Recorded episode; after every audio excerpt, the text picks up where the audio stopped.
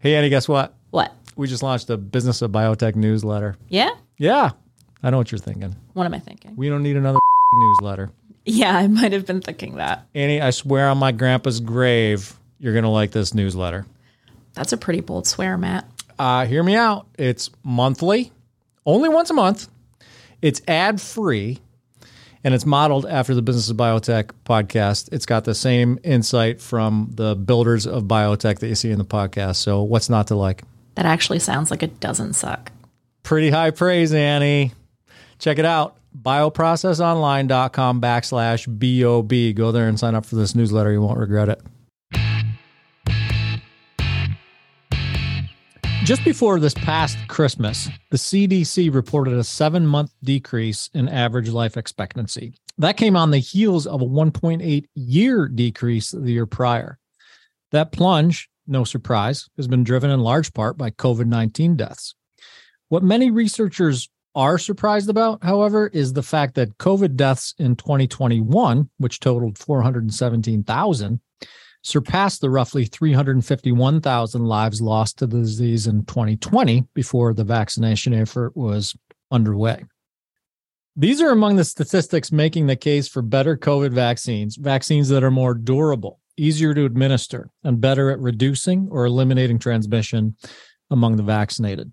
I'm Matt Pillar, and on today's episode of the Business of Biotech, we'll be spending some time with a guy on the front line of the push for better COVID vaccines. Dr. Shankar Musunuri has spent the past nine years leading Ocugen, a multimodal, multi indication drug developer with clinical stage biologic and cell and gene therapies for ocular, osteo, and rare diseases. But more recently, it's made strides with Covaxin, its late stage COVID vaccine, as well as an earlier clinical stage COVID 19 mucosal vaccine candidate.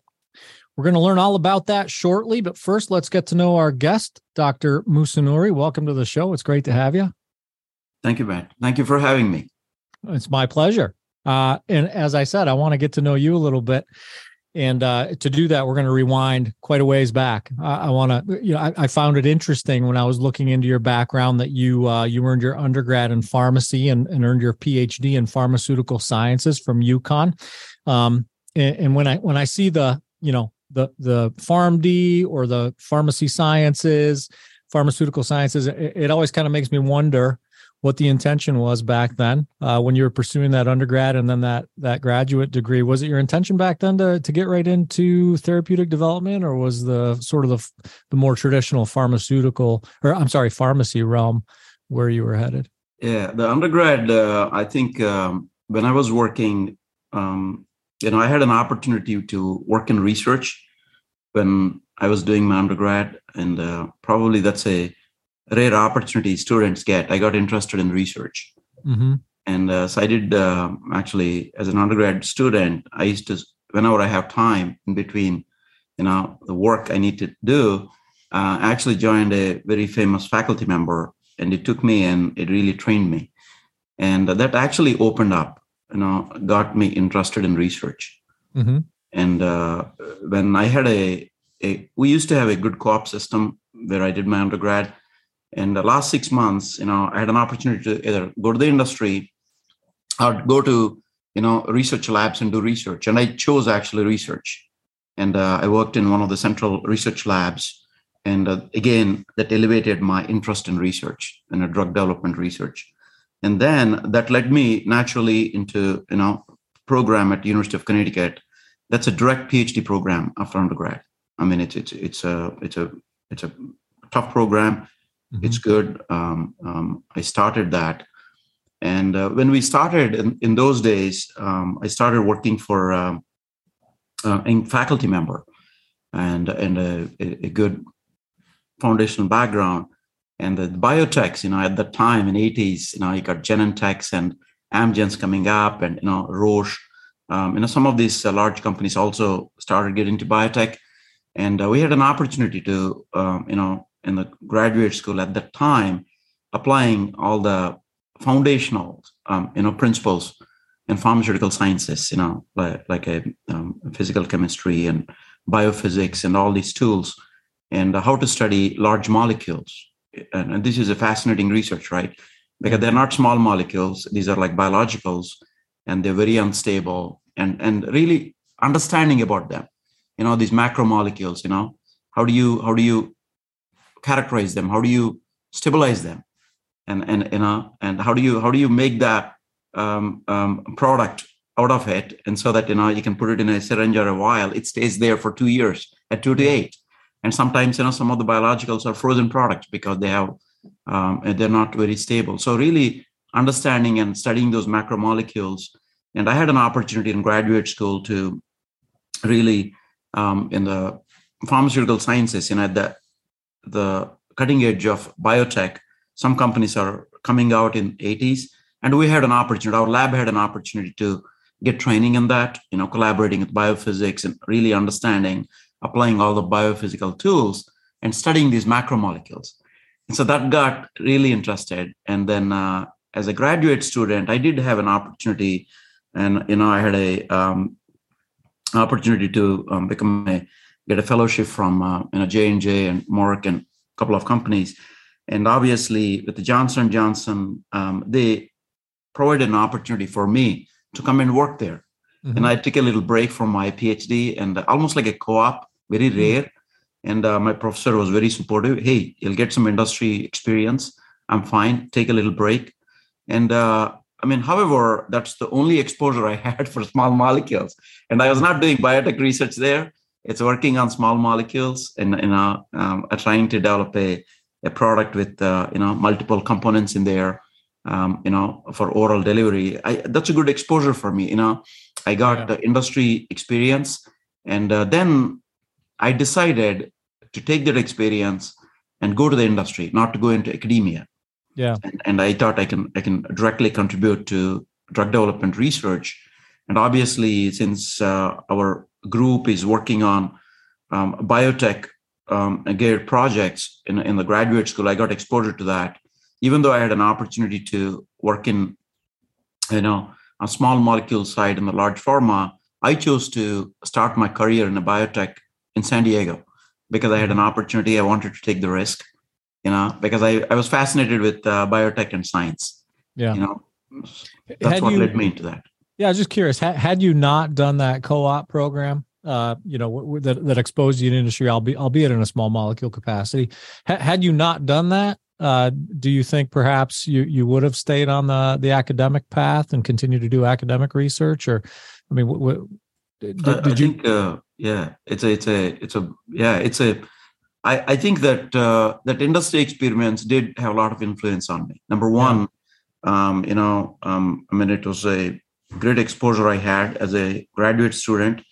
Uh, very supportive group of individuals um, at J and J. Really, were very encouraging, very motivating, mm-hmm. and they treated me very nicely. Taught me a lot of things, and I think that changed my I, I agree with that. Yes. Yeah. That, that actually exposed me to the industry. Then I said, ah, you know, there is an opportunity to work there too and contribute directly, you know, into drug development, which goes into the patients. Yeah. And uh, I mean, you're right. It, I think uh, since undergrad days, I was doing research.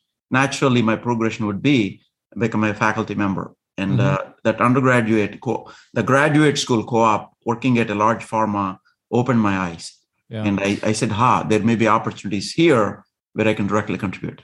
Yeah. Yeah, still, still, uh, you know, in those early days with a with a focus on research. At what point in your in your career, as you progressed, did it, uh, I guess, become clear to you, or even become a possibility, perhaps, that you might uh, take take on more responsibility as a leader, as opposed to, um, you know, a, a, a clinician or a, a researcher? Like when when did when did that story so, sort of uh, unfold a little bit for Dr. Musunuri? It's a it's a um, when I was in uh, graduate school, um, I was a first student uh, who got PhD because I had a young, you know PhD advisor professor.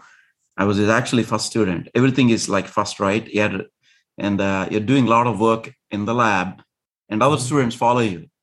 And and and and also, I had an opportunity to um, you know, um, a, a drive an organization called International Students Joint Association when I was in UConn.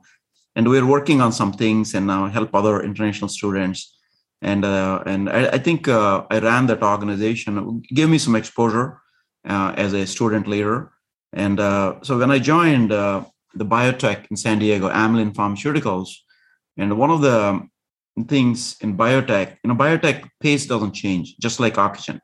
You know, you're moving at 200 miles an hour, Mm-hmm. and and and if you survive, you can learn a lot.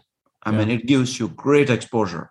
I mean, same thing happened uh, when I was at Amylin. I was a young scientist working in the lab, and uh, they went from um, I think less than uh, 100 employees, um, probably probably they had probably 50 or 60 when I joined, and they suddenly went to a 300 plus in like a three plus years I was there. Yeah. And a program moved from early stage clinical to phase three, and then other programs are getting lined up. And we had a collaboration in those days at J and J, so it was a monumental jump as a company where they moved on. You know, they started getting uh, a lot of people, and uh, the program is progressing really well.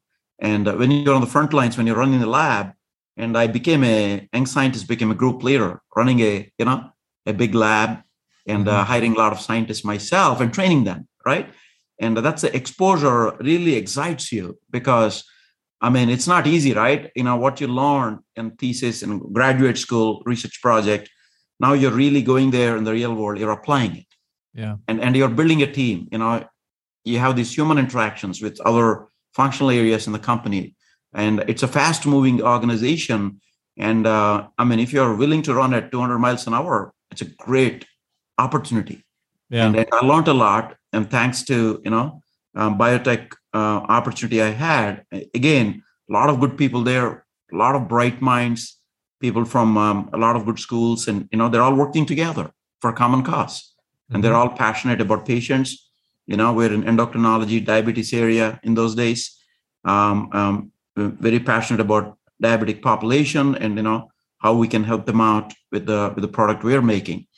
And i think uh, that gave me a real good entry into industry and also gave me good exposure and experience as a leader Yeah. uh, as a young scientist you know not only just doing research i was also building a group myself and uh, got exposure to leadership Yep.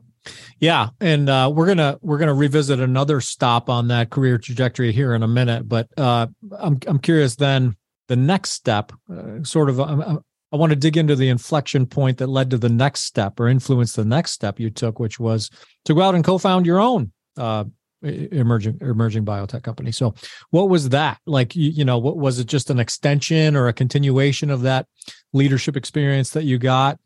Uh, at at, at Amylin uh, that, that started then and kind of worked its way up through through Pfizer, or, or was there some other circumstance that led to the decision to go out and co-found your own company? I think uh, there are multiple things. I think uh, the Amylin one definitely gave me an exposure. Then I came to um, join another biotech is on the cutting edge. You know, they're Mhm. working on uh, gene-based vaccines in those days with Wistar Institute, a small company called Apollon. And uh, um, so I came and joined at a you know um, a leadership and, and great exposure, um, and then at a very good science science-based company. And when I got in, uh, obviously, very shortly after I joined, um, the company got uh, taken over by Wyeth Yeah. because they're doing a lot of collaboration projects with Wyeth.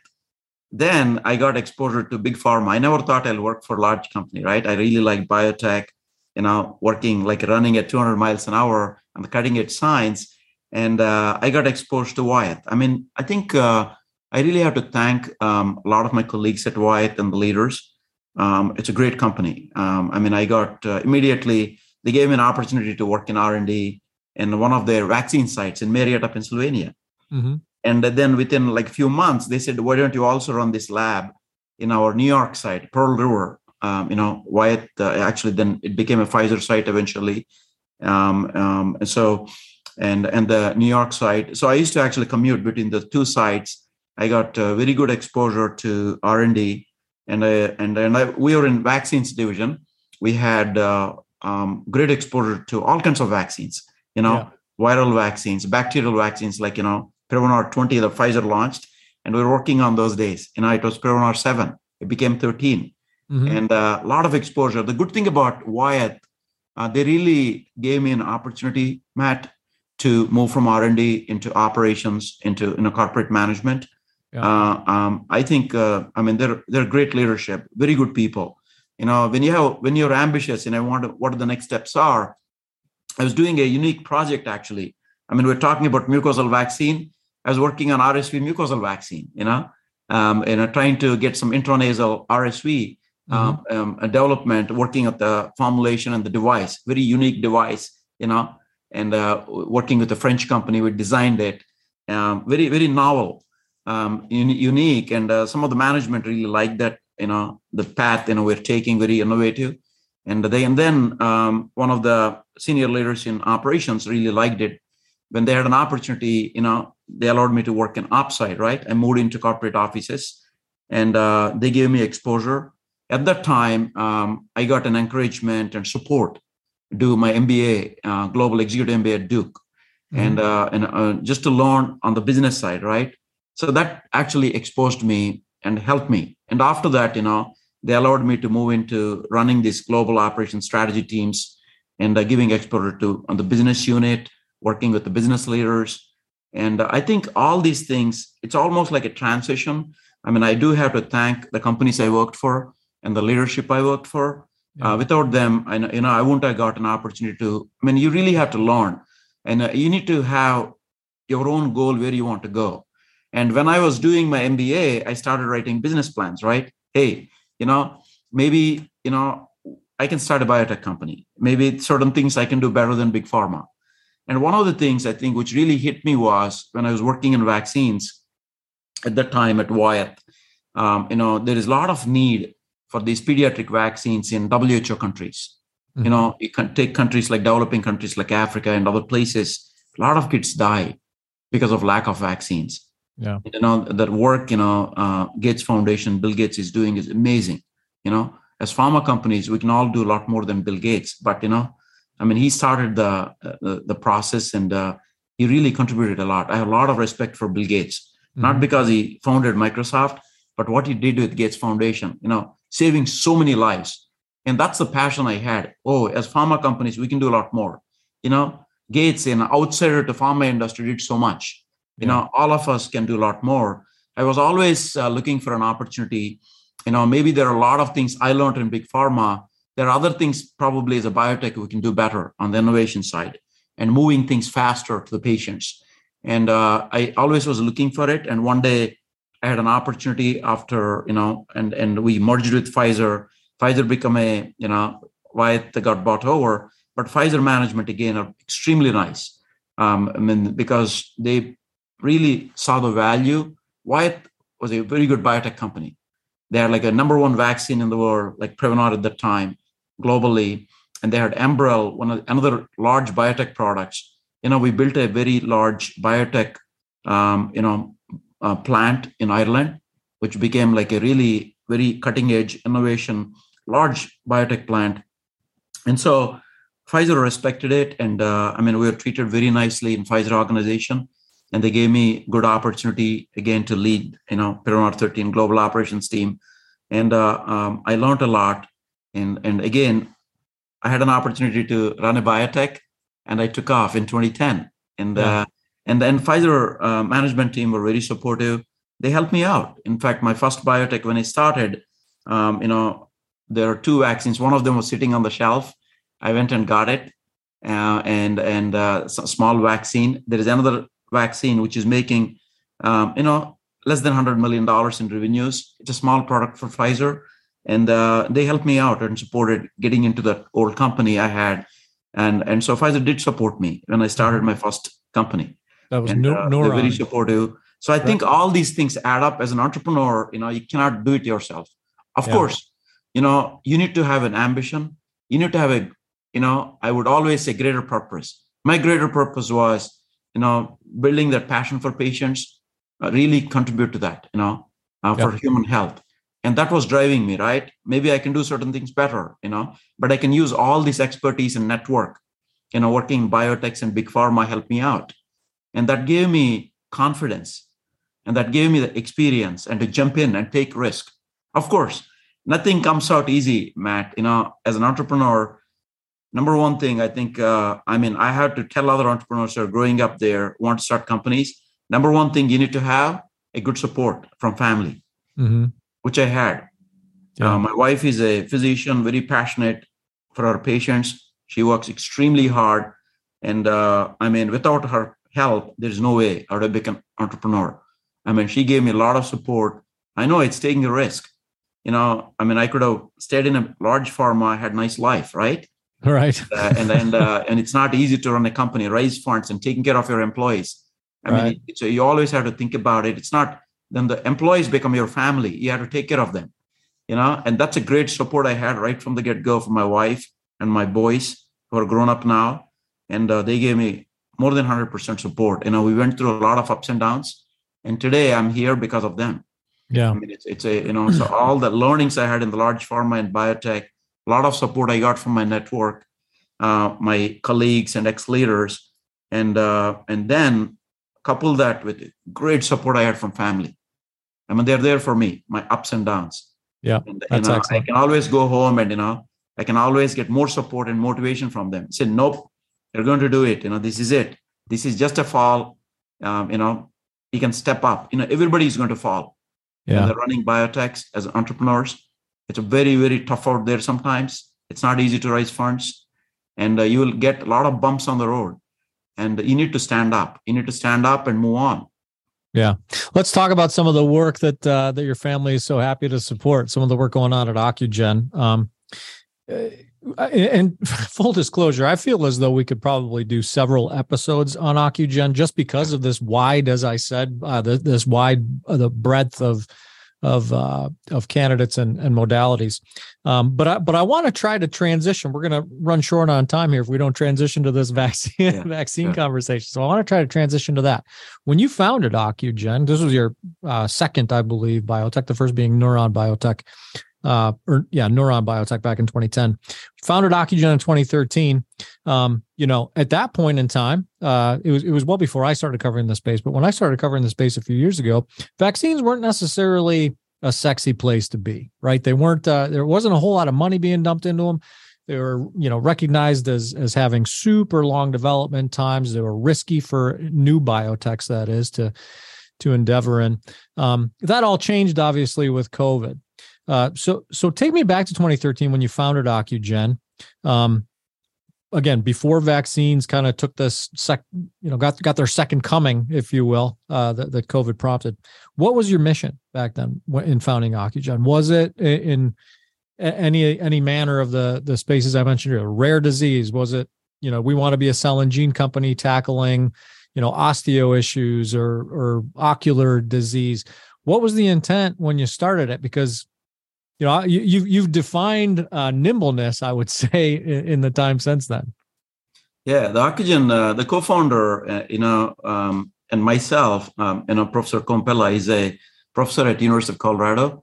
Um, when i was taking a break from the first company um, i mean he's doing a lot of work. He's very well known in ophthalmology and uh, he did a lot of research. In fact one of the biologicals ocu200 we're going to file the ind uh, mm-hmm. targeting diabetic macular edema and wet AMD in first quarter next year. That came from his lab. So he said, you know, um, ophthalmology has a significant unmet medical need, mm-hmm. and we can do a lot of good. You know, can you spend you know a couple of days with me, um, look at my research, and see where we are? And uh, I went and um, um I did spend two days and uh, reviewing. I said, uh, you know what? I got exposed to many disease areas in my life, endocrinology to autoimmune diseases to uh, infectious diseases and vaccines. But this is uh, something new to me, yeah. and uh, I'm willing to learn. And uh, you are an expert, and uh, let me let me see. And, and when I looked at him, when I did my own research, and he's right. There's so much of unmet medical need. When there is so much of unmet medical need, we can do a lot of good. Yeah. You know, I mean, that's where you know we can really help patients out. Um, and uh, I mean, there is a risk. You have to take the risk, right? That's why it's unmet medical need. Mm-hmm. And so that's how the Ocugen got started, really working on. Then unmet medical needs in ophthalmology space because if you take the back of the eye retina space there's so much is unmet you know um, i mean people only talk about wet amd diabetic macular edema and dr um, because we have Eylea, we got other products in the marketplace uh, do make you know a lot of money, um, um, you know, globally. And uh, however, they don't understand even those current products, you know, uh, not everybody um, really reacts to them, right? I mean, they they're not of significant amount of population across the globe are non-responders, even for you know existing products for wet AMD. So there is unmet medical need, and uh, that's why that biologic gets in. And then uh, with our network, um, you know, we had a opportunity to collaborate with uh, Dr. Haider at uh, Harvard Medical School, Schepens Science Institute, and she's a genetics person. She spent about 20 years, you know, and she worked on human genome, and she's very passionate. And she's, she spent her lifetime inventing these modifier genes. Know, we had an opportunity to, you know, uh, collaborate with Harvard, license the technology, and then we, we, we really started moving into it because it's a very unique. Uh, this is nothing like other gene therapy approaches you have. It's not like gene editing or traditional gene therapies. Traditional gene therapies typically or, or gene editing, you got a mutation of a gene, you try to give augment a non-functioning gene, you give a functioning gene through, you know, a AAV vector to deliver that, then you control the disease progression. Gene editing, you try to, you know, replace that, right? Mm-hmm. Um, and, and fix that. However, we believe there is a underlying pathology network which causes that mutation. It's not just that mutated gene. Okay, that's where the modifier genes come in play. I mean, I mean these genes uh, in the in the retina they control the entire functional network and all associated gene expressions, and and they reset homeostasis at cellular level. Mm-hmm. So they have ability to um, you know um, like if something is not functioning, they use the entire network to overcome that. You know, um, and that's a concept, right? So we have a lot of good data. We published a, um, a paper in Nature uh, many years ago and, and showing the same gene can go after many genetic mutations. It's almost like a gene agnostic approach. Yeah. First time, you know, using this modifier concept, we took it to the clinic. And last week we got a broad retinitis pigmentosa and a Leber congenital amaurosis, uh, like a like a broad uh, orphan indication from FDA um, orphan drug designation. We already got it from EMA too, European Medicines Agency. So what does it mean? That means between RP and LCA, you got 125, you know, genes which can get mutated, and that means the mutations can be in multiple points. There is no way drug companies are going to develop, right, more than 125 products taking yeah. care of these 2 million patients across the globe. At right. least 120,000 in US struggle with this similar number in Europe, a little bit more. And so most of the companies work on, on a gene therapy. Okay, let's take this, you know, 2,000 patient population. Let's work on it. That rare disease. What happens to other patients, right? So these genes have ability to. We have potential to treat all this population. So one gene, the first one in the phase two, phase one to clinical trial, we already gave a you know um, press release.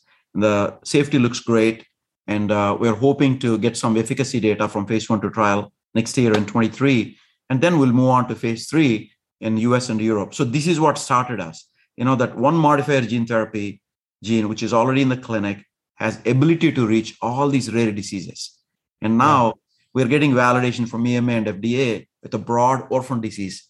Typically you get like a one mutation at a time. We're going to you know potentially solve all these problems. And then another one which is coming behind it ocu410 based on the rora gene in second quarter this year, uh, next year, we're going to file IND targeting dry age-related macular degeneration. We're going to initially target the late stage population. There are about 10 million patients struggle with dry AMD, significant unmet medical need globally. Nothing available today to treat these patients. So 1 million are at the late stage. It's called geographic atrophy. They're desperate. 1 million patients. Mm-hmm. So imagine, you know, we have we have very exciting data from in vivo animal studies and in vitro cell culture models. And we have a product, OCU410, which we believe it has potential to treat these patients. It's a very complex disease. It's not like a one target is going to fix it. That's why we believe this another gene, which is a modifier gene, would control these functional networks. There are like inflammatory issues, you know, lipid metabolism, oxidative stress. There are multiple factors which cause the disease. And we believe, you know, this potential one-time curative approach, giving a one injection back of the eye, Yeah. It's, it's going to answer these patients, large population. So we got one gene targeting all rare diseases, another one targeting large population. The same gene, we're also targeting a disease called Stargardt. It's, it's a large uh, orphan disease, like 35,000 patients in US alone. And uh, we're going to use the similar you know product, same gene, which, which may have a different composition, but you know it's going to target another. So there are two um, INDs will be filed in second quarter next year with our gene therapies, and uh, it's going to target you know large disease burden. So that's how we got involved. We built a um, in a good R and D and in a clinical organizations, technical organization, right? When you have these um, groups, how did you transition into vaccines? That's your question. When you're striving to excel in a new arena, the best guides are the ones already doing it well. The business of biotech brings those voices forward to help new and emerging biopharmas turn their innovations, like mRNA and cell and gene therapies, into clinical realities. Tune in and subscribe for insights on hiring, regulatory, and other need to know topics for biopharma leaders. The podcast is brought to you in collaboration with Cytiva. Check out their resources at cytiva.com backslash emerging biotech. That's C-Y-T-I-V-A dot com backslash emerging biotech. So now I'm going to get to. yeah. So when yeah, you- well, I mean, it's you know, I, I think of it like I'm, I'm listening to your story and I'm going, what you know, the the intrigue, the excitement, the opportunity to learn leads you to this company.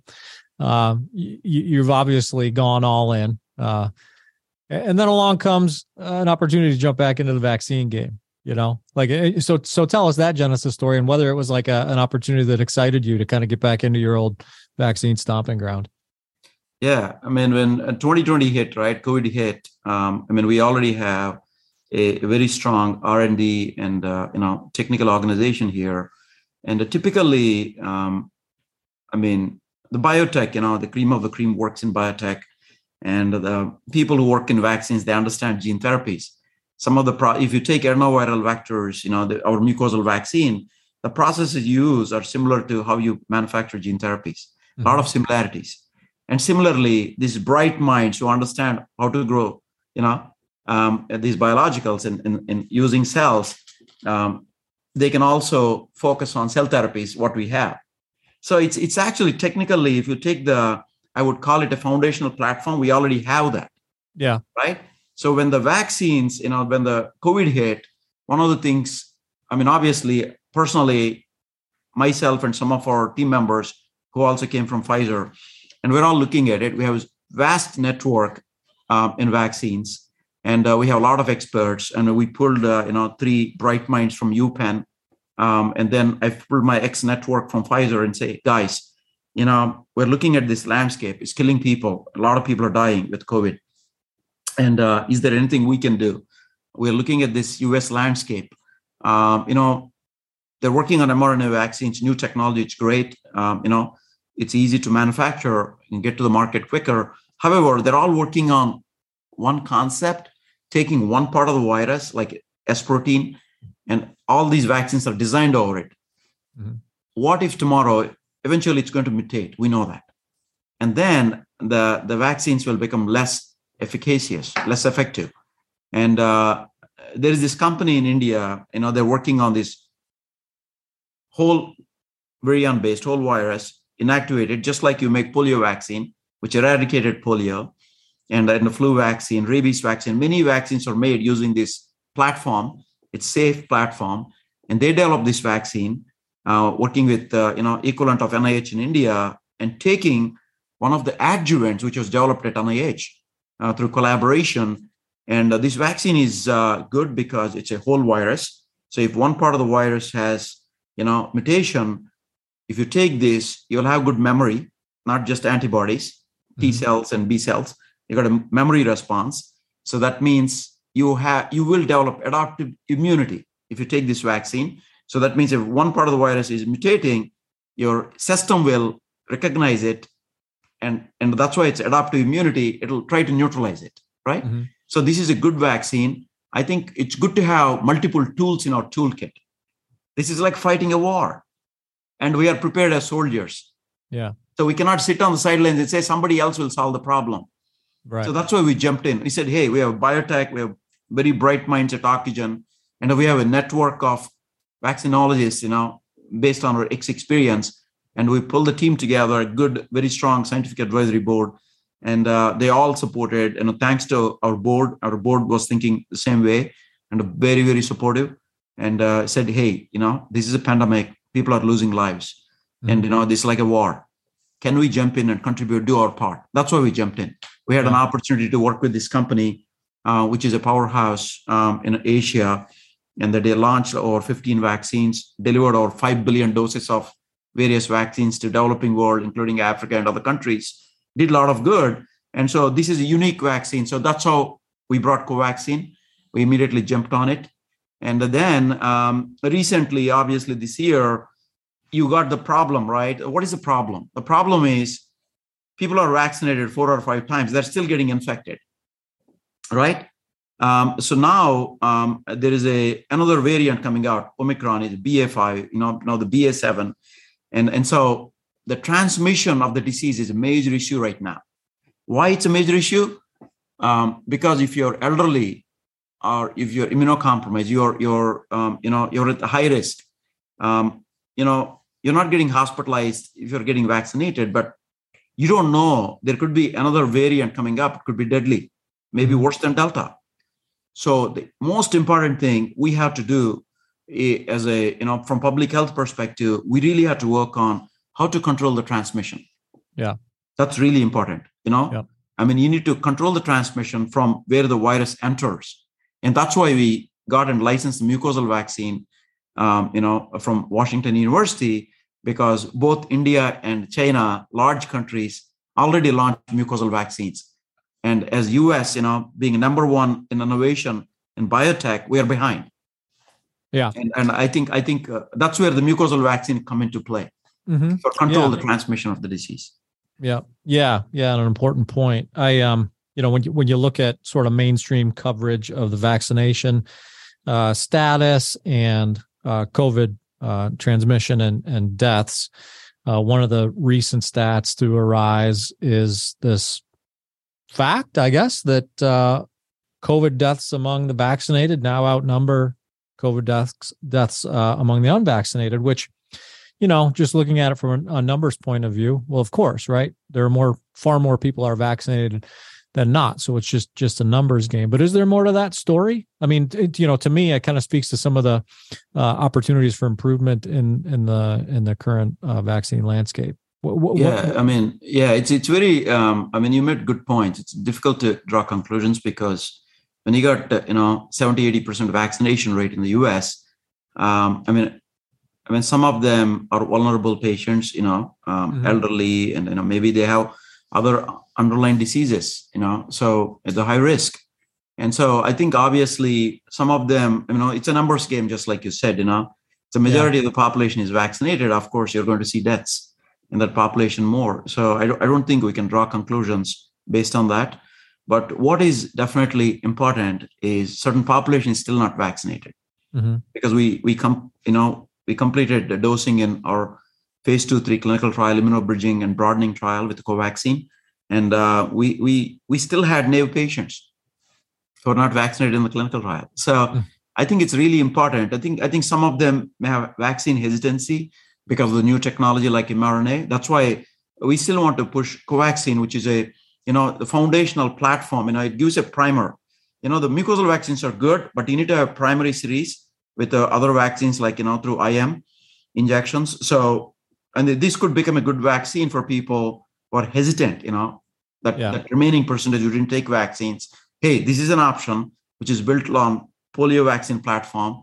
It it uh, it, it is known technology and uh, it has a good, you know, favorable safety profile, and uh, it's already given to you know hundreds of millions outside of US. It's not a new vaccine we're trying to introduce, and here is the US data. So we're going to release some data um, by next month uh, from our phase two three immunobridging trial. Number one, what this trial, this data will do, it'll bridge the immunology, the immunogenic responses to US is equivalent to Indian population, the large trial done by our partners in India. The second one is as a subpopulations, um, we also had patients, right? I mean, subjects, because you can't get all naive populations. We enrolled people who took mRNA vaccines. So used Covaxin as a booster, we'll get the data too, heterologous booster.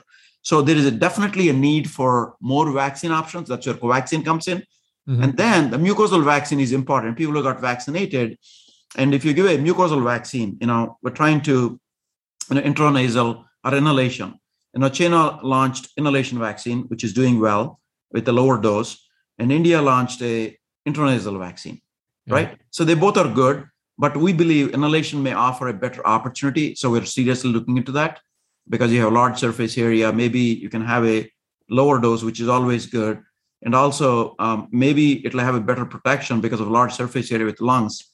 And so we're going to look into that pretty seriously. And uh, the goal is if you give a vaccine, mucosal vaccine, and they'll elicit, you know, mucosal antibodies in a, in a upper respiratory tract where the virus enters into mouth and nose, so you can control the transmission and neutralize it. Number one. Number two, it'll protect you. Number two, you're also going to protect others, those high risk and elderly when you're you want to visit somebody, right? And and you don't transmit the disease to them. That's very important. Right. And that's how you control this pandemic. You really have to control the transmission. So that's why we got into this mucosal vaccine. We believe, uh, you know, there is a reason why two of the most populous countries already launched mucosal vaccines. You know, yeah. they also want to control the transmission. And I think I think it's high time that US stands behind it. That's where, you know, we need that warp speed 2.0. Yeah. And we need, uh, you know, this is a public health emergency. I think, uh, um, irrespective of who is running, um, you know, who's in Washington, uh, I hope, you know, they all come together to support this cause and continue to um, support funding for, um, you know, next generation COVID vaccines. Uh, the vaccines we launched did, a, you know, really wonderful things in controlling hospitalization death. Many, many lives were saved. I think we really have to thank our, our, our leaders, you know, who supported public health and i really uh, i'm urging them you know really begging them to really pay attention to this. It's not over yet you know and it's not over yet. And so please consider you know continue to fund it for the next generation vaccines to control the transmission. We need yeah. more tools in our toolkit. We're not done. We're in what the middle of your, a war. Yeah what what is your uh what, what is your vision or version of operation warp speed 2.0 look like? I mean, just sort of describe for us what what uh, what that looks like. Because every you know everybody thinks about Operation Warp Speed, and it was it was unprecedented. It was um, you know it was it was obviously very expensive. Uh, it saw saw a lot of things for the first time in terms of public private partnership.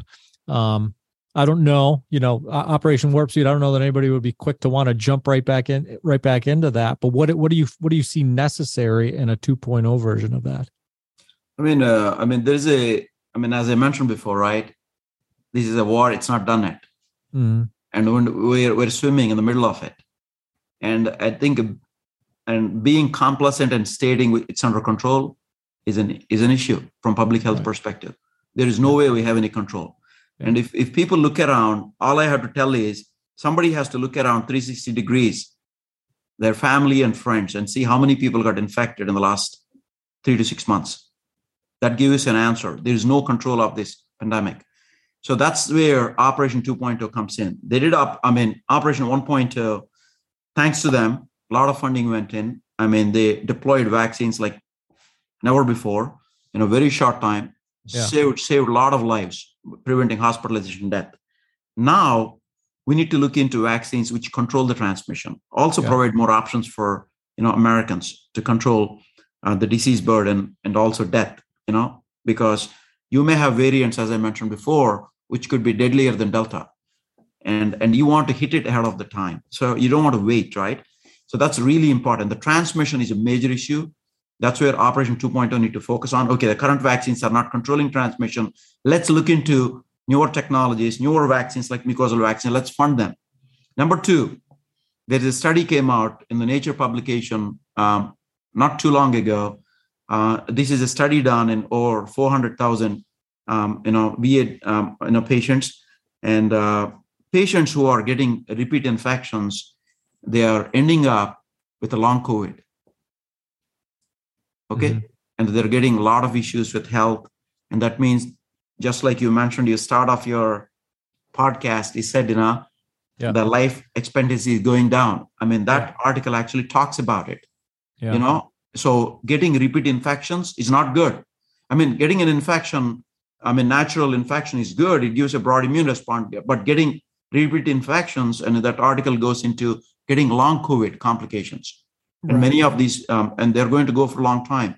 And the researchers and scientists are still figuring out how to treat these patients. You know, there are a couple of clinics set up in Columbia and Emory. They're really doing cutting edge research, but we're struggling with this, right? So that's another issue. Transmitting a disease, getting multiple times infected is not good. And so people have to really pay attention to this. The data is out there, and uh, nobody has to give them that. I think uh, the government and USG has a lot of good, bright scientific minds advising them, and the information is out there. Yeah. And, and I think so. The Operation 2.0 really had to focus on number one, how to control the transmission. Number two, there are people out there who are not vaccinated. Think about providing option to them, encourage them to take vaccinations. You know, because you don't want to get the disease. If there is an option there to get the vaccine, I know you don't want to get the transmission or hospitalization or death, please take the vaccine. It's Yeah. really important. Everybody takes vaccines. Yeah. How how do you uh just, just sort of a, a flyer question here. How do you anticipate or what do you anticipate in terms of the commercial and and, and marketing effort should, you know, Covaxin be be approved, should the mucosal uh, vaccine candidate be, be approved? Assuming, you know, that, that that those products do what they what they intend to do as far as durability and as far as uh, stopping or reducing transmission, better better than what we're looking at right now. You've got that inherently vaccine hesitant crowd uh, obviously that we saw right we, we we've been we've been seeing for the past 18 to 24 months um but then there's also this there, there there's a at least i would anticipate uh a level of weariness around e- even among those who have been who who are on board from the get-go. Yes you know give me my give me my two doses give me my booster give me you know however many boosters that they've had since. Um and still and still transmission is, is out of control. And still you know sure uh, the the the vaccine has prevented untold uh, hospitalizations and, and Sure. deaths. Sure. but on the things that on those elements that you're trying to solve you know i, I don't know. I, I i don't know where i'd grade it. It would certainly wouldn't be an a right? Like in in, in- terms of durability and, and transmission which creates a, a, a poor patient experience. Multiple boosters still still tr- transmittable you know? How do you overcome that even if you have a better widget even if you create a better thing? How do you then overcome because eh, remember uh, there there were a lot of folks saying early in early days m- misstating government officials at the highest level you know misstating the attributes of the Moderna and, and, and Pfizer vaccines, misstating the job that they that, that they could do, right? Saying that they will prevent transmission, saying that they will prevent um, or that they will be durable, that it won't be an ever-ending experience having Right. boosters. So I guess it's it's a very general question. It's going to be difficult for you to answer, but like, how, how do you go into that battle, Dr. Musunuri, and say, you know what, like, I can overcome that apprehension, that uh, that that hesitancy, that mistrust. I, I I think, yeah, I mean, these are all great uh, questions. Um, I mean, Hard- obviously, Hard hard to tackle. Though. yeah. I mean, I think, I mean, I think people have to step back. People Yeah. have to step back, and you know, I think there are a lot of bright people out there. Um, people have to step back and look how vaccines work. Mhm. They really have to go to fundamentals of science. Focus on antibodies. Antibodies will come; they'll wane eventually. What you need is a T cell memory, memory response. Nobody focused on that. Yeah. You know, Covaxin, our partners have published papers, you know, at 12 months, they still had a good memory response. So if you're giving a vaccine based on, oh, antibodies are coming and going, take it every three months, you're absolutely right. And people are getting tired of, you know, I mean, it's almost like a overwhelmed. How many times can I take it? You know, I mean, you're willing to take flu shots every year, provided it's annual shot Yeah. at least you know i think uh, uh, the part of the um, issues are um, not just with industry um, um, the government also public health perspective they need to come up and ask um, um, manufacturers to show uh, memory response and durability data. That's very Yeah. important. Yeah, which we simply Okay. didn't have. The, And- the, yeah, the fir- and- first and- go around, we just didn't have that. That's right. Yeah. We didn't have that. So they need to focus on how the vaccines work and say, not just antibodies, you guys need to also show durability. I think they need to ask that. You know, Mhm. Covaxin showed that. In fact, uh, we believe that novel vector based vaccines, mucosal vaccines, also will have durability. To answer your questions, the only way we can, you know, win the customers and uh, and and everybody's help, you know, there'll be some people, you know, who will be vaccine hesitant, right? And we should not be negative on them. You know, Sure, our no. job as Mhm. scientists is to educate them why vaccines are good. If they, they have some other belief, they don't take them, that's okay, respect it. You know, Right. And, and, and don't say anything negative about them. That's not nice. You know, I mean, our goal is to educate them and then offer the options. Yeah. Right. And and we cannot force people. And then offer science based on that. If you educate, they are willing to take it. That's great. But provide them options. Don't give them just one option. Say you take it. Otherwise, you're going to get hospitalized. You Right. know. And so definitely you have to show durability, and you need to go into something like flu vaccine, and you take something on annual basis hmm then I think you will get a lot of support Yeah. from consumers.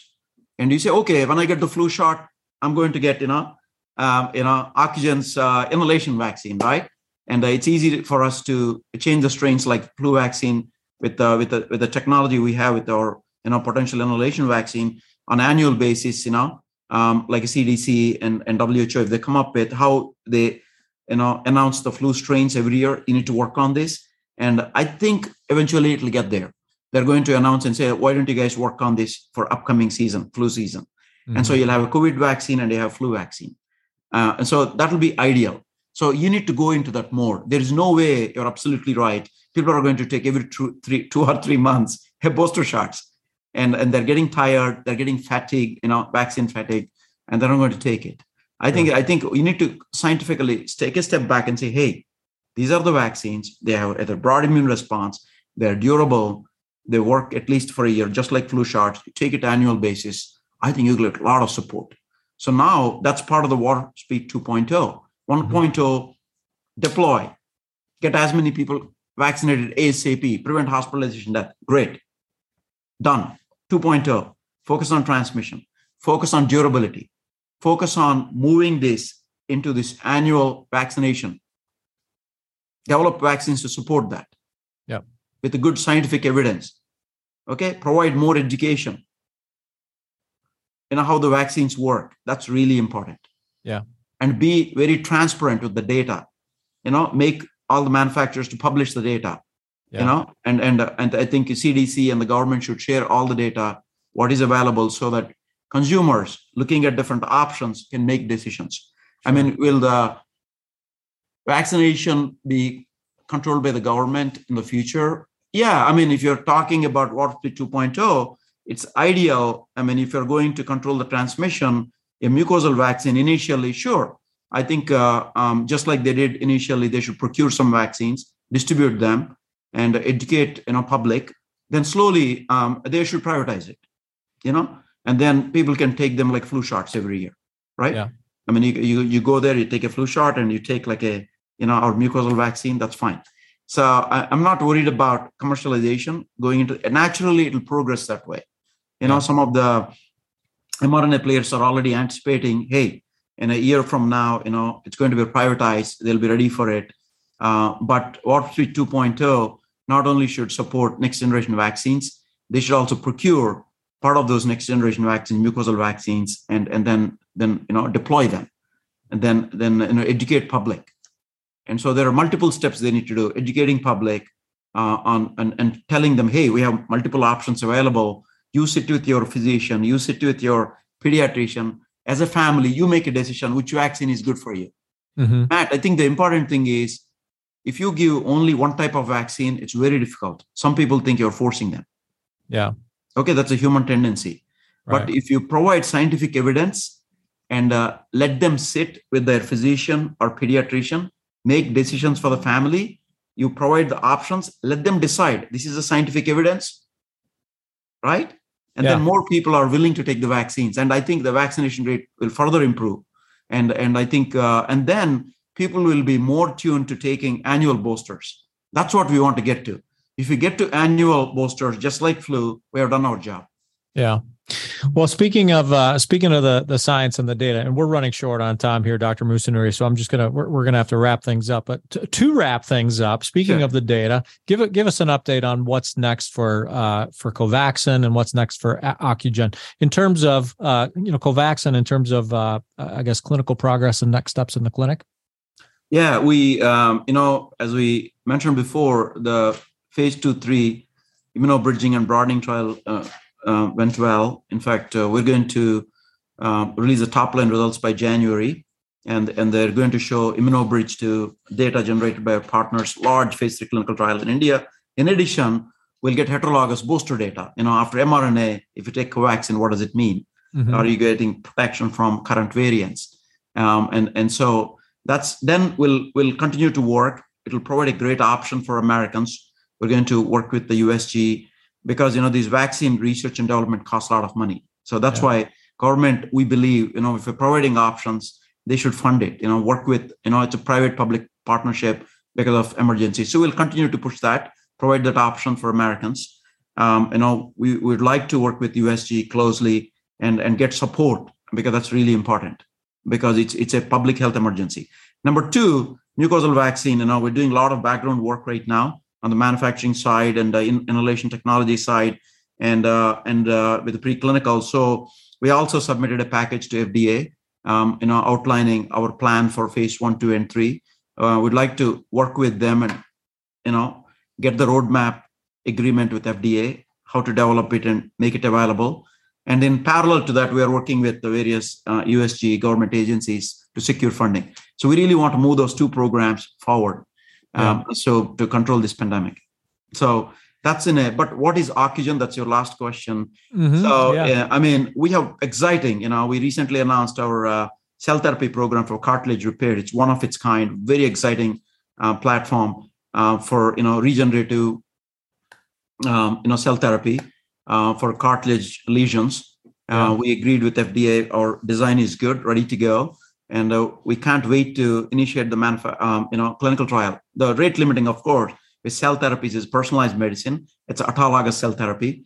So we're building our own manufacturing suites in Malvern, Pennsylvania, mm-hmm. and uh, whenever they're ready next year, um, you know, late next year, we'll we'll initiate our you know our uh, late next year to early 2024. We'll get into phase three, and that's going to be amazing. Uh, again, that's just the beginning of our cell therapy program. It's not the end and uh, then we'll do multiple things in the next few years to come. So yeah. we'll have vaccines for public health. Gene and cell therapies targeting unmet medical needs. And uh, our gene therapies and our goal uh, the, if you look at our entire platform our goal is to launch all these products in the next five years you know? And uh, that's uh, so, that's aggressive. As as i said uh, from the outset of this conversation uh, you, you know we could do five episodes because we, you know, maybe, maybe modality specific, maybe platform specific. I, will tell you what though, we'll we'll do a follow on on on the on the cell and gene therapy side. You know, forget about this COVID stuff for a while. I'll come down there. I'll drive down to Malvern. It's not too far. I'm up in the other other corner of the state. I'll take it when that manufacturing facility is ready for me. We'll take a ride down there and we'll do uh, we'll do an in person recording uh, focused on on those cell and gene candidates because it's you know, that's uh, that's equally fascinating. Thank you, thank you, Matt. Yeah, we look forward to that. You know, we want to get those products out there. Yeah, and uh, you know, our, our biggest goal, as I said, you know, higher purpose. Uh, it's it's uh, our work is not done when we launch these uh, you know, game changing therapies to the market, we'll continue to work extremely hard to find ways to provide market access to patients who need them globally. That's really important for us. Yeah. It's yeah. not just getting to the market. We, we want to provide access to the patients who need them, not just in US and EU, right. across the globe. That's a that's a higher purpose we have at Ocugen. Good deal. Well, keep up the good work, Dr. Musunuri. I really appreciate your your time today and your uh, willingness to come on the show. I know we didn't get to everything, but uh, we'll we'll we'll we'll do a part two. I promise. Thank you. Yeah, I would love that, and uh, thank you so much for having me. So that's Ocugen Chairman, CEO, and co-founder Dr. Shankar Musunuri. I'm Matt Pillar, and this is the Business of Biotech. We're produced by Bioprocess Online in partnership with Cytiva, which demonstrates its support to new and emerging biopharma companies at cytiva.com backslash emerging biotech. If you like listening in on conversations with biopharma leaders like Dr. Musunuri, subscribe to the Business of Biotech podcast. Sign up for our newsletter at bioprocessonline.com backslash BOB. Be sure to leave us a review. Let us know how we're doing. And as always, thanks for listening.